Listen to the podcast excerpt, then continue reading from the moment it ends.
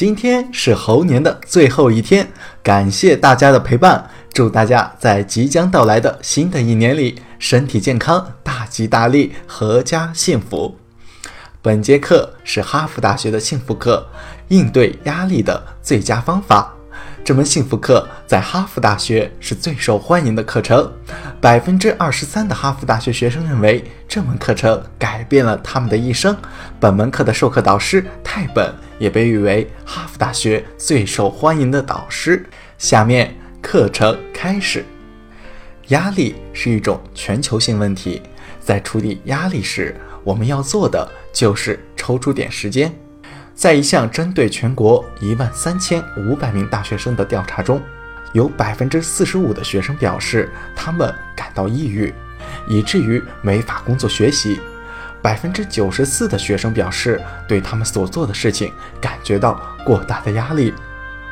这是一个全国性的研究，不管是哈佛还是其他的哪个大学、哪个学院，都是这种情况，这让人感到非常的吃惊。过去十六年里，我都在大学校园里，我知道情况是怎样的，但是我还是对这个数字感到非常的惊讶。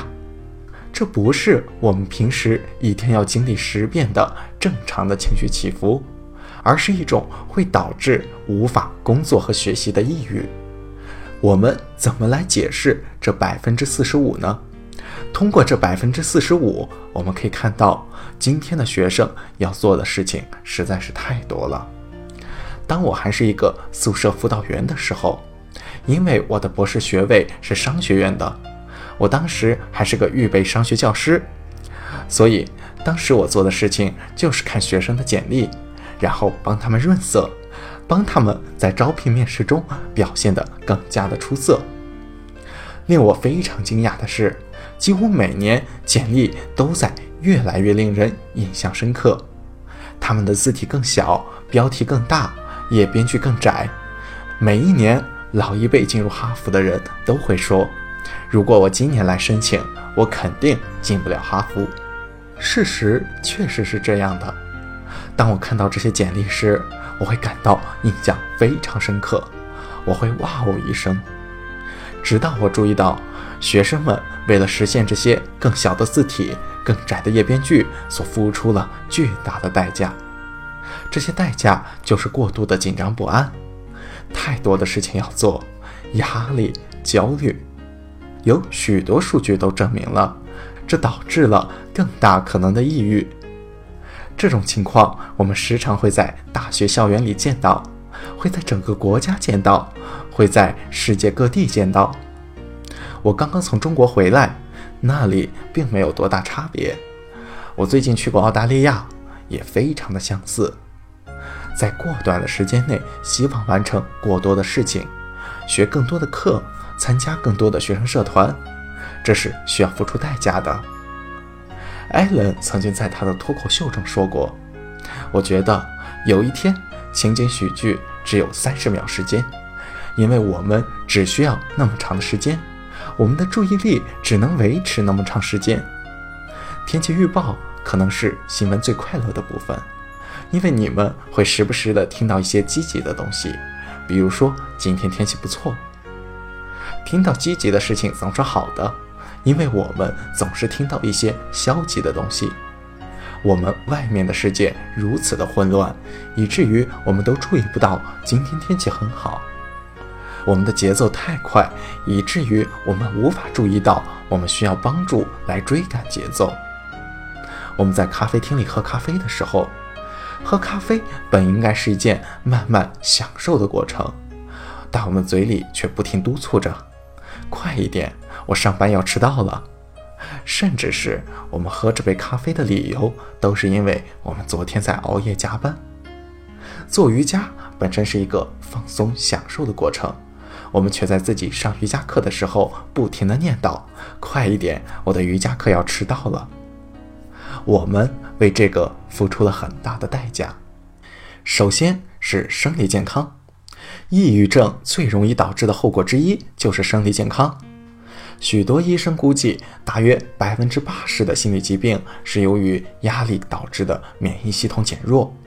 在今天这个时代，心理问题成为了人们请假的最主要的原因。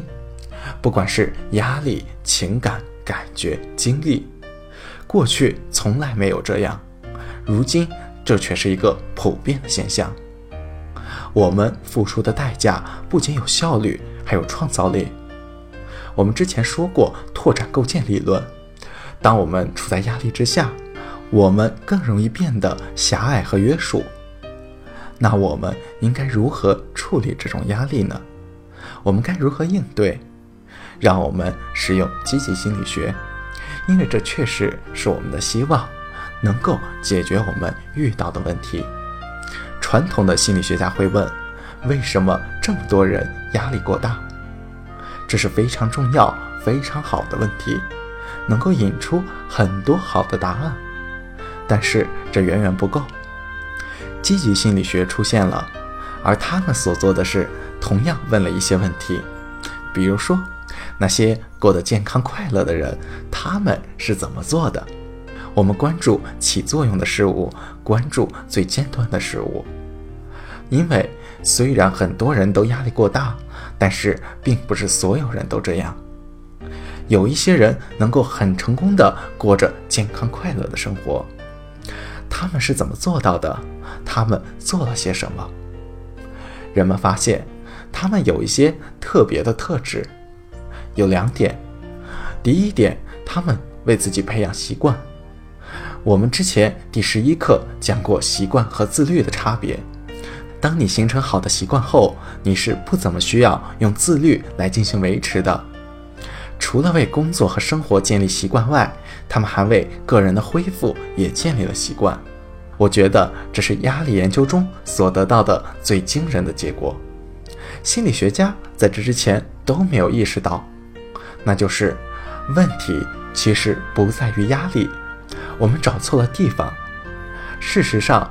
他们发现压力对于我们是有好处的，压力实际上培养了我们的耐受力、力量，并且在长远来讲，让我们更加的快乐。这是什么意思呢？想想下面的类比：当你去健身房时，你举重的时候，你对你的肌肉做了什么？你在给你的肌肉压力。事实上，因为你施加的压力。你的细胞就好像是在偷偷的流泪，这是坏事吗？你所做的是坏事吗？并不是，这是一件好事，因为你不停的给肌肉施加压力，你的身体变得越来越强壮，你变得越来越健康。所以，压力其实对我们是有好处的。真正的问题在于你如何去把握这个训练的频次。比如说，你举重，在你举完重后结束一分钟，你又再去举重，然后不停的举。如果你不休息，过几天后你会发生什么？你会受伤。那时你锻炼过度，你的肌肉会拉伤。换句话说，问题的关键不在于压力，不是生理上的问题，也不是心理上的问题，问题的关键在于恢复。那些既成功又快乐的人，他们会感受到压力，然而他们很注重恢复，就好像是专业运动员，在重要比赛前，他们都会恢复，他们不会每天都去举重。从心理层面上来讲也是这样，如果我们不懂得休息，我们会付出代价，在生理层面上我们会受伤。在心理层面上，我们会感到焦虑，最终可能导致抑郁。压力没有关系，它是一件好事。如果我们能恢复，它有时甚至是很令人兴奋的。我想再和你们分享一些精神管理艺术中提到的东西。我们要做的是要将我们对于生活的理解，从一个马拉松运动员变成短跑运动员。从不停的跑跑跑变成短跑恢复，短跑恢复，这个想法改变了我的人生。我在工作上曾经是一个马拉松运动员，我每天工作十四个小时，我热爱我的工作，非常的努力。然后我决定结婚生子，我知道，因此可能一切都会变得不同。我说：“好吧，我必须妥协。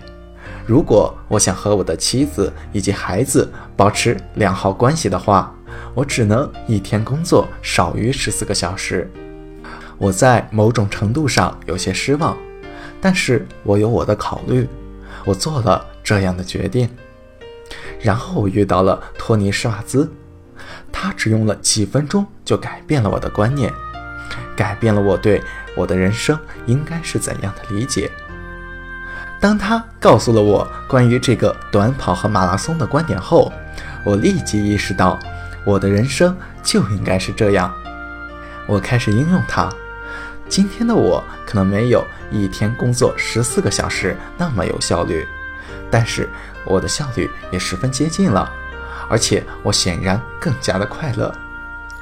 我比那个还是马拉松运动员时更加有创造力。他给了一个具体的操作方法，这也是我推荐的一种习惯：用大约一个半小时来短跑，专注的工作，精力非常的集中。然后在短跑之后，在尽量少分心的情况下，用十五分钟来恢复。心理学家发现。我们心理短跑的能力大概是一到两个小时之间，每个人可能不同，有的人是一个小时，有的人可以持续两个小时，平均是一个半小时。短跑之后休息十五分钟，可以是冥想，可以听你喜欢的音乐，可以是去健身，可以多于十五分钟，但是最少需要十五分钟。吃个午饭，休息一下。吃午饭的时候不要收邮件、打电话，那样只会增加你的焦虑。那个时间要和朋友在一起，或者是独自的放松。如果我们一天是短跑恢复、短跑恢复，我们就能够持续维持高水平的精力，可以做更多的工作，并且更加的快乐。我现在的生活就是这样，我一天就是在短跑恢复。短跑恢复，我能做更多的工作。我理想的一天就是一个半小时的工作，十五分钟的冥想，再一个半小时的工作，然后去吃午饭，之后再一个半小时的工作运动，再一个半小时，接着回家和家人在一起。我一天净工作六个小时，但是这六个小时比我之前十个小时能做的事情还要多。更不用说，我变得更加的快乐，更加有创造性了。这样的关键就在于维持灵活性，因为对我来说，理想的一天是这样。然而，总会有一些别的事情，比如说我经常去出差，我要教课，在这种时候，我不在电脑前写东西或者做研究，因为这些事情对我来说也非常重要。所以我会做的是。比如说，我每周例行有十个一个半小时的时间段，有一些这种时间段是在飞机上，这没有关系；有一些这些时间段是在我的家里或者办公室里，但是每周至少有十个一个半小时的时间段。当我做到时，我会很快乐，我感觉很好，我做了很多的事情。又比如说瑜伽的习惯，要维持灵活性。对于我来说，很困难的一件事情就是每天要留出四十五分钟或者一个小时的时间。但是瑜伽对我很重要，它使我感觉良好。我在之后的课程会专门讲一些关于瑜伽的研究。所以我做的就是拆分瑜伽的时间段，比如说在那十五分钟的休息间隔，有的时候就是做瑜伽，十五分钟的日落瑜伽。然后下一个十五分钟再去做另一种瑜伽练习。我将瑜伽拆分到了每天的两到三个时间段，既是一种习惯，又保持了灵活性。这对我来说非常的有效。关键在于保持不同程度的恢复。第一种恢复是最小级别的，十五分钟的冥想，一个小时的健身，或者是午餐休息，随便什么都可以。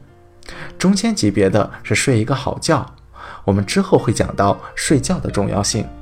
睡觉是你对幸福、对快乐、对创造力以及对你的记忆力最重要的投资。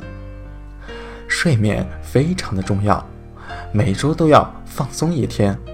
即使上帝也需要一天的休息，我们的生活也是这样。最后是假期。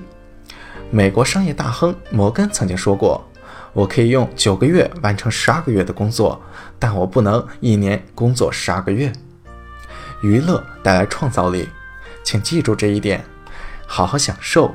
祝你们好运，我们明年再见。祝你们幸福快乐。